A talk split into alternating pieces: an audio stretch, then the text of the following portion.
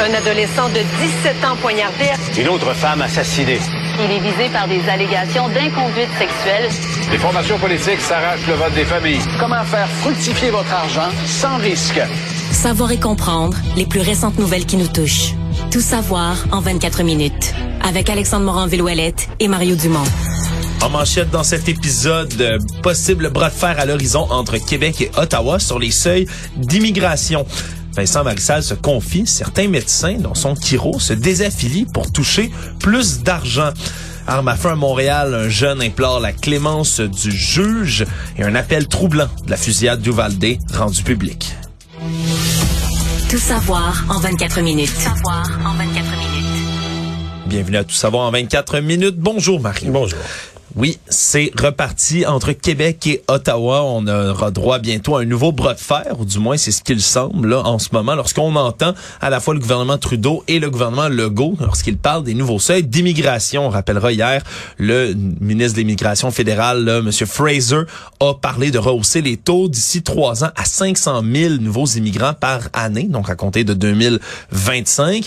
François Legault, ce matin, qui s'est exprimé en disant que déjà à 400 000, il y avait des problèmes pour la sauvegarde du français dit que le seuil d'immigration à 50 000 ici au Québec, déjà là, celui qui est visé par la CAC pour son prochain mandat. On dit que déjà là, on a de la difficulté à arrêter le déclin du français. Et comme M. Legault le faisait remarquer, mais si on fait 23% à peu près, là, donc de la population, proportion québécoise sur les 500 000 qui viendraient, mais c'est presque le double de ce que propose le parti qui propose d'accueillir plus d'immigrants ici durant la dernière campagne électorale qui est à savoir Québec solidaire.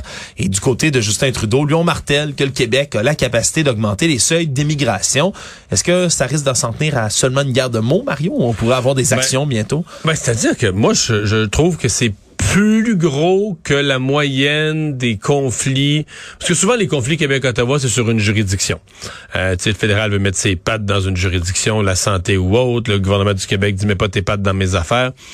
Mais là, d'une certaine façon, c'est bien plus profond parce que c'est toute la vision de l'avenir du Canada. Justin Trudeau veut une croissance très rapide de la population du Canada. Écoute, un demi-million par année, c'est-à-dire toutes les deux ans, tu as un million de nouveaux citoyens au Canada, issus de l'immigration. Puis tu dis au Québec, nous, on peut pas suivre le rythme. mais on, ne serait-ce que la francisation, les cours de francisation. Si on tient au français, on peut pas suivre le rythme.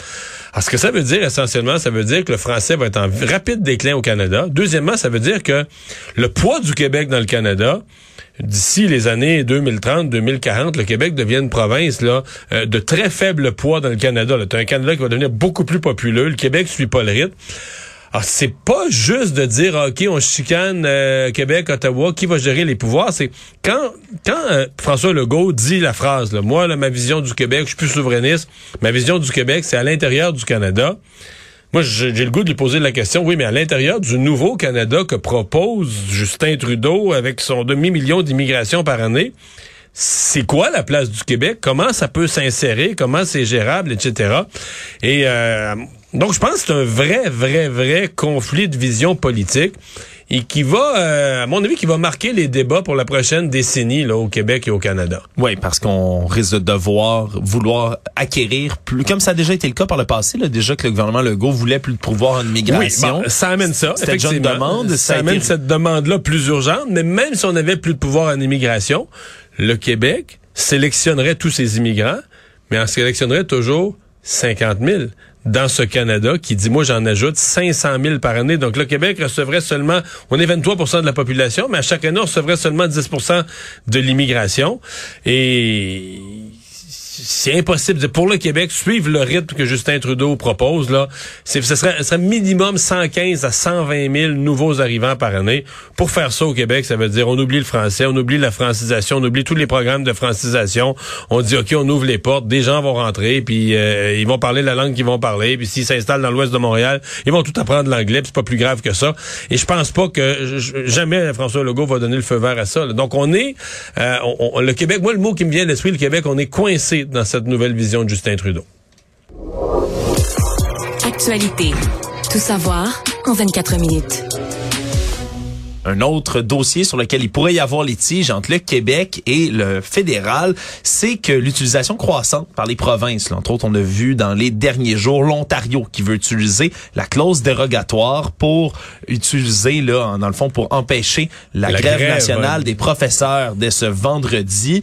Euh, et, et en voyant ça, ben c'est là, c'est le NPD en ce moment qui veut demander un débat d'urgence au Parlement pour débattre du de la clause dérogatoire, clause dérogatoire qui, on rappellera, a été utilisée par le Québec pour la loi sur la laïcité de l'État dans les dernières années. Et pour la loi sur la loi 96 sur le français aussi. Là. Exactement. Donc, deux fois où on a utilisé la clause dérogatoire. Et comme l'Ontario ont décidé de l'utiliser eux aussi, ça a allumé là, des cloches dans la tête, entre autres, du député Matthew Green de l'Ontario, député néo-démocrate, qui avait été connu d'ailleurs ici au Québec parce qu'il avait appuyé des propos euh, d'un certain professeur de l'Université Oui, qui avait d'Ottawa. appuyé du racisme envers les Québécois. Puis supposément qu'il s'est- sais, il était raciste envers les Québécois, mais il s'était trompé. Là. Il avait pas, il s'était trompé dans ses mots. Là. Exact. avait dû se rétracter par la suite. Donc, lui euh, veut déposer, là, il a adressé une lettre au président de la Chambre des communes.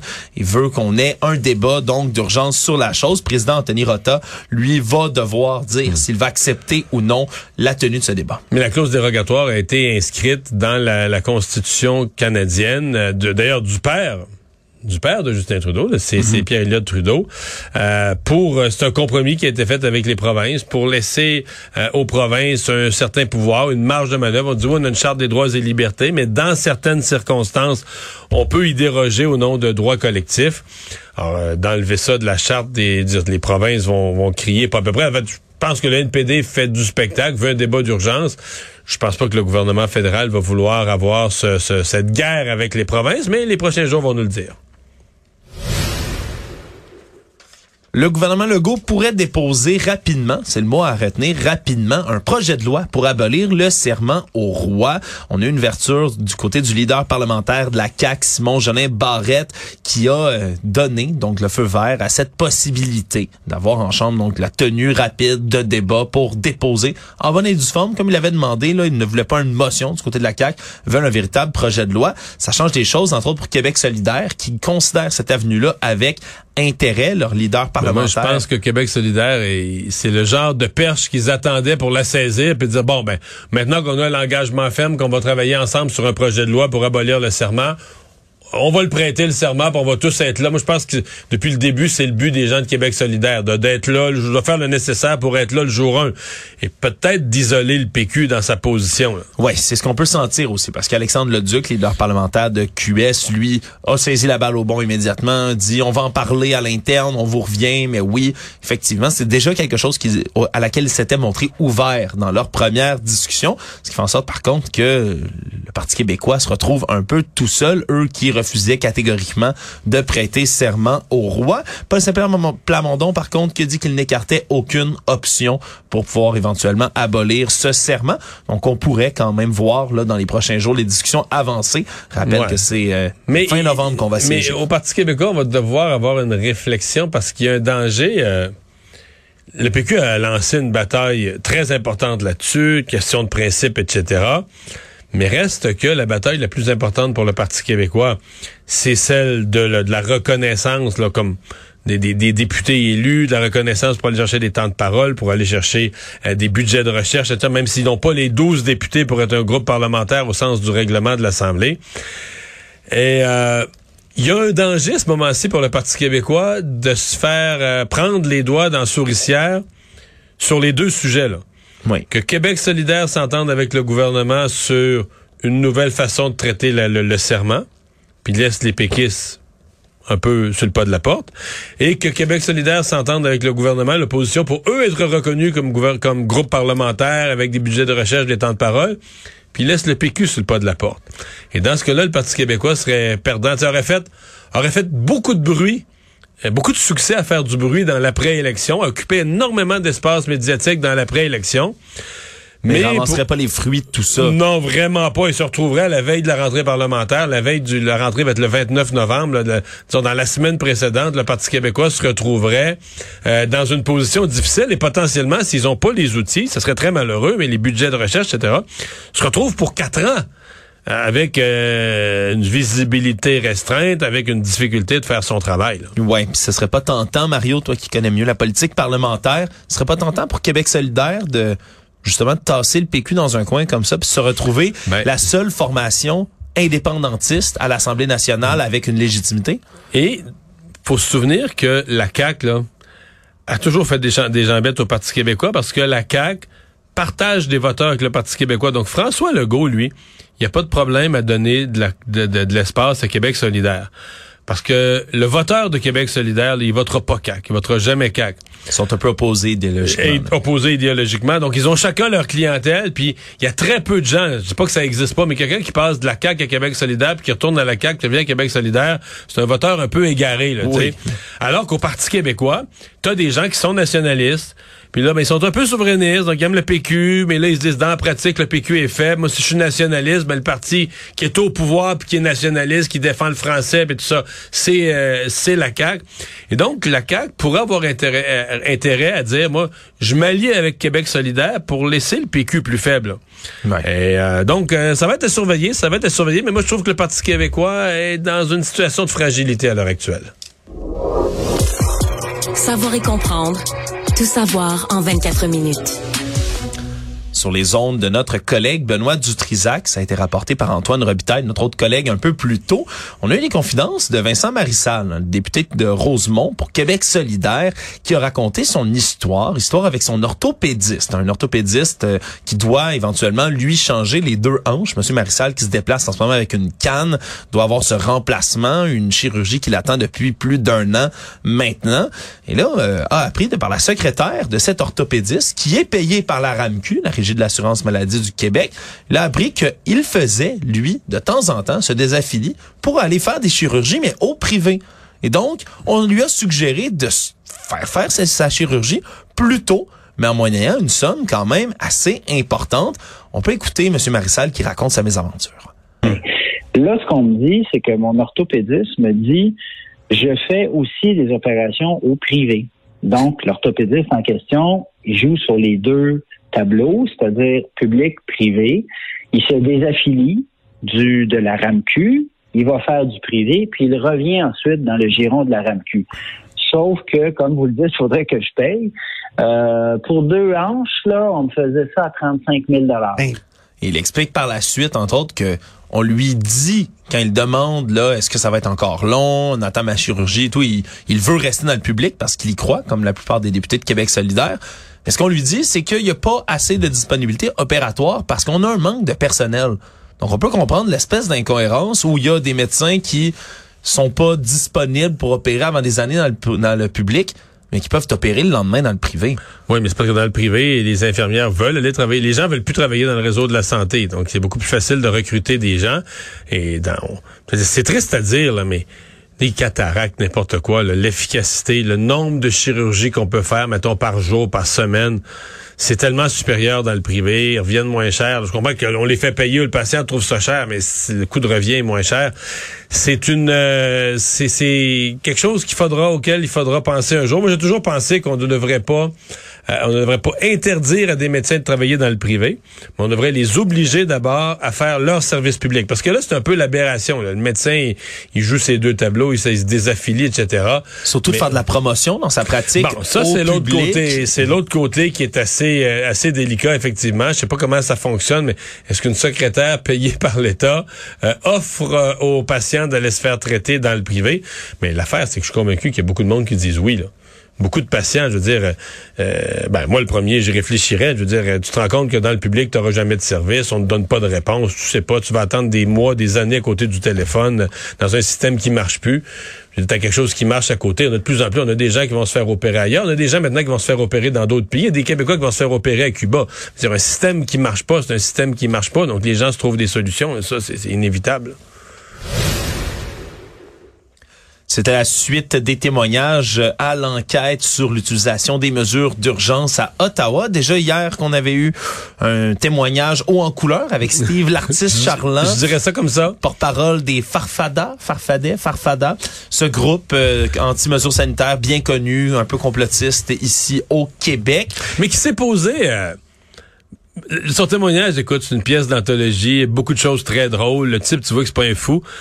Mais il y a un côté ridicule à se poser en victime, parce que c'est ça, là. Il se pose vraiment en victime du bon monde qui, et leur argent, là, ils donnent ça aux sans-abri, puis aux pauvres gens. Oui, puis... Ils sont là pour aider les plus démunis. Oui, Eux oui, ont oui, jamais voulu faire de violence nulle part. Non, non, Veulent non. le bien de tout le monde, retrouver leur liberté. Puis là, euh, ils se sont retrouvés avec la police, avec toutes sortes de problèmes. Donc, se pose totalement en victime de tout ce qui est arrivé, là. Oui, c'est un témoignage qui est ressorti, d'ailleurs très haut en couleur. Hier, aujourd'hui, en ce moment, là, se poursuivent certains témoignages avec d'autres personnes qui sont assez euh, assez controversées. Elles aussi, on parle, on pense entre autres à Monsieur King, hein, qui était affilié Pat à certains King, groupes. ouais. Pat King, qui était affilié à certains groupes là. Mais qui est vu comme, on dit-tu l'organisateur numéro un de tout le convoi des camionneurs? C'est difficile à dire. Il y a Tamara puisque c'est Lynch aussi, Ouais, ouais. Tamara Lynch aussi. C'est, c'est toutes sortes de mouvements qui se sont euh, regroupés. Et aujourd'hui, il y avait, euh, entre autres, le témoignage de l'avocat du convoi, du convoi de la liberté, Monsieur Keith Wilson, qui a parlé, entre autres, en disant que il y avait beaucoup beaucoup de fuites d'informations au niveau de la police pendant l'occupation d'Ottawa qui ont beaucoup bénéficié aux manifestants eux-mêmes sur place. On pense entre autres, là, on l'avait déjà nommé, beaucoup d'ex-policiers, d'ex-militaires, d'ex-agents même des services canadiens de renseignement et de sécurité, un peu nos services secrets au Canada qui, des anciens comme ça, ont fini par adhérer au mouvement anti-mesures sanitaires et à aider les gens sur place. Donc, en leur disant quelle stratégie, de quelle façon on allait les déplacer, qu'est-ce qui s'en venait, prochaine étape, etc. Comment confondre les forces de l'ordre, comment les disperser, comment organiser, par exemple, des mouvements de carburant alors que c'était illégal à l'interne. C'est toutes sortes de, de, de, de- disons, de fonctions qui ont été exercées par ces gens-là dans leur prévi- dans leur emploi Mais on le savait. En fait, on s'en doutait, on le savait, on le voyait, on l'entendait. C'est confirmé, c'est quand même fort que c'est confirmé par l'avocat des, euh, des organisateurs du, du convoi. Oui, mais il va on- même plus loin. Il dit que les, il y avait des agents sur place qui étaient favorables, là, positifs envers le convoi, donc qui fermaient les yeux un peu sur certains comportements, qu'il y avait, ni plus ni moins, comme je l'ai dit, là, des fuites là, même là, auprès directement des informations de police. On dit qu'il y a eu une enquête, une fausse opération pour trouver la source qui a été lancée à l'interne, mais on n'a jamais réussi à étouffer le filon au grand complet. Les manifestants qui ont toujours eu des infos de la police avant même qu'elle agisse. Donc, on comprend un peu mieux comment ils ont fait pour rester aussi longtemps sur place, malgré la pression qui s'exerçait et du public et de la police. Tout savoir en 24 minutes. Il y a un jeune Montréalais qui multiplie, lui, les accusations pour des frasques qui ont fini par culminer à son arrestation, qui a été saisi, lui, avec un pistolet semi-automatique dernière fois qu'on l'a arrêté dans une sacoche qu'il avait sur lui.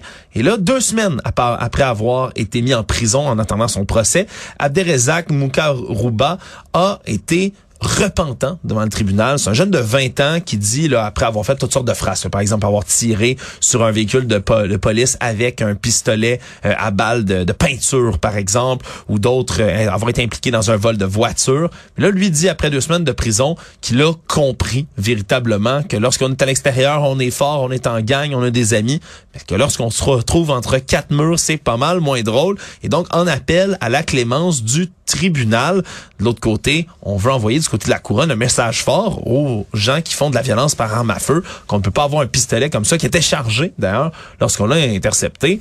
C'est là qu'on se demande, est-ce que on veut réhabiliter un jeune comme ça, qui se montre repentant, Ouais. du moins qui, a l'air repentant, ou encore on veut envoyer le message fort à tous les gens qui ont des armes à feu pour le peu de gens qu'on réussi à attraper? C'est une grosse question qui se pose. Faudrait y faire signer un papier, là. Faudrait y faire signer un papier de dire, OK, là, là, on- mettons qu'on te croit, là.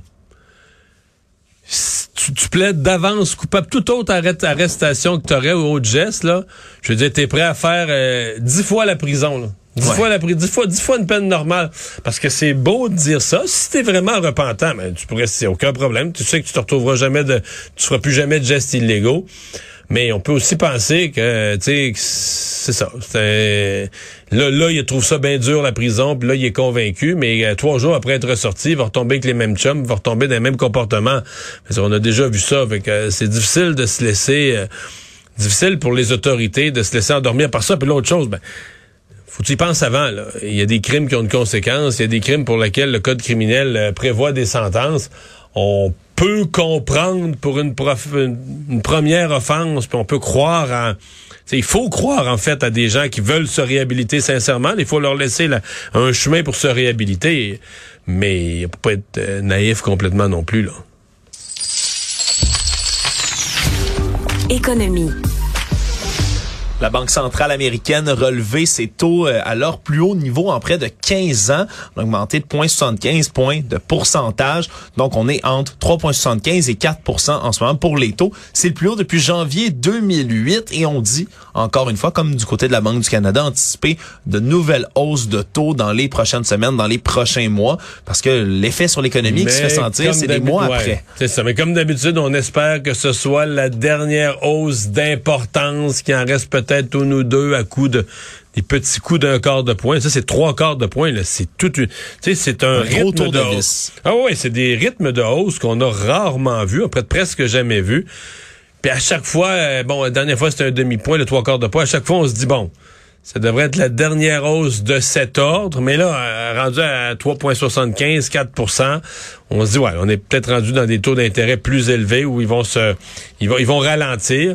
Euh, mais ce qui reste encore, moi, je pense qu'il reste encore une hausse en décembre, 0,25, peut-être une autre de 0,25 en début d'année 2023. Euh, mais tant qu'on arrive en début d'année 2023, puis que l'inflation est toujours aussi problématique et ne se calme pas, ben, on est obligé de craindre que les banques centrales vont continuer à serrer la vis au même rythme. Ouais, et Joe Biden, de son côté, le président américain, mais lui, risque de perdre sa faible majorité démocrate au Congrès bientôt, parce que c'est les élections de mi-mandat aux États-Unis, le 8 novembre, donc ça arrive à très grands pas, et c'est l'inflation qui est l'un des sujets principaux de l'urne en ce moment, donc doit espérer vivement que ça se calme. cette nouvelle-là est pas bonne pour lui à quoi, à six jours euh, du vote. Là. À six jours du vote, c'est vraiment pas une bonne nouvelle, et surtout qu'on parle d'argent, on parle d'élections de mi-mandat. On a appris aujourd'hui qu'en ce moment, c'est le record absolu d'argent qui a été consacré à l'achat et au placement de publicité aux États-Unis pour les élections de mi-mandat.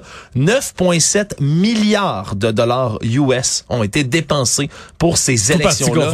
Tout parti confondu. Donc 9,7 milliards selon la firme de recherche Ad Impact aujourd'hui que ça paraît, ça dépasse même l'argent qui a été investi dans l'élection présidentielle ah de 2020. C'était 9,02 milliards qui avaient été dépensés. Mais là, euh, les derniers sondages, puis tout indique que les républicains pourraient peut-être même gagner, non seulement reprendre le contrôle du, du Congrès et du Sénat, mais gagner plus que prévu. Là. Ils ont des espoirs pour des postes de gouverneur, ils ont des espoirs pour des gains importants. Le Parti démocrate avait remonté un peu. Mais malgré tout ça, malgré Mario, leurs candidats qui sont parfois complètement aberrants. Il faut le dire, Herschel Walker, par exemple, l'ancienne vedette de football, qui a de la difficulté à, à enligner deux mots de suite, qui se présente comme un candidat anti-avortement, mais dont deux femmes sont sorties pour dire qu'il leur avait payé des avortements par le passé, des enfants illégitimes qui se sont retourner contre lui. C'est toute une saga et pourtant, il y a encore des chances de gagner dans certains endroits aux États-Unis. Pour vous donner une idée, le budget publicitaire des partis et des candidats juste pour les volets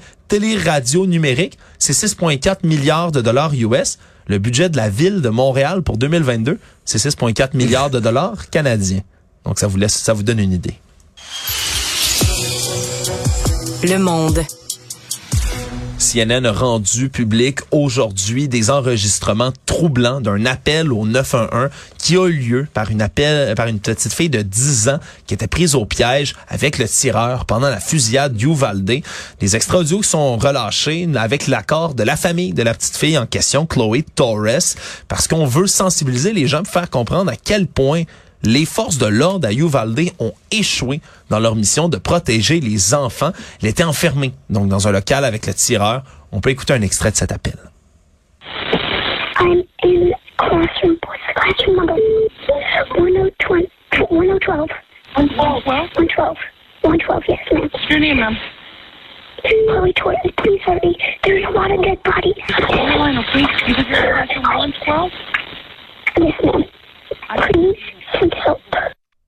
S'il vous plaît, emmenez de l'aide. de l'aide, il y a plein de corps de gens décédés autour de moi. Complètement Incroyable, ahurissant comme histoire. Une petite fille de 10 ans au courage épouvantable. Elle dit Et on lui demande de rester calme. Tu sais, quand la madame dit ça, restez calme. dis, ouais, ouais, on lui aurait calme, même demandé de, de, de calmer les gens autour d'elle. Et Elle a répondu, c'est ce que je fais. Mon père est un ex-marine. Il m'a appris ce qu'il fallait faire dans ce genre de situation-là. Et la, la jeune fille, c'est un premier appel qui a été fait là à- vers midi 12 environ. Parle avec les forces de l'ordre. Rappel à midi 17. Et ce qu'on comprend, c'est qu'elle a rappelé pendant au-dessus de 40 minutes. Et à chaque fois, elle disait, est-ce que, est-ce que vous venez? Il est, il est là, il est proche, il est là. Faites quelque chose, faites quelque chose. Et les policiers, là, on les voit sur les images des caméras de surveillance, des caméras corporelles. Ils sont dans le corridor, ils attendent, se tournent les pouces, se demandent quoi faire, sont désorganisés. Vers la fin, il y avait près de 400 400 policiers, membres des forces de l'ordre, armés jusqu'aux dents, Mario, avec des armures balistiques, avec des, armes automatiques qui étaient là. Et ça leur a pris 40 minutes avant d'aller arrêter le tueur. Heureusement, le Chloé Torres, elle a survécu. Elle était cachée sous un pupitre lorsqu'on l'a retrouvée. On souligne son grand courage. Résumer l'actualité en 24 minutes, c'est mission accomplie.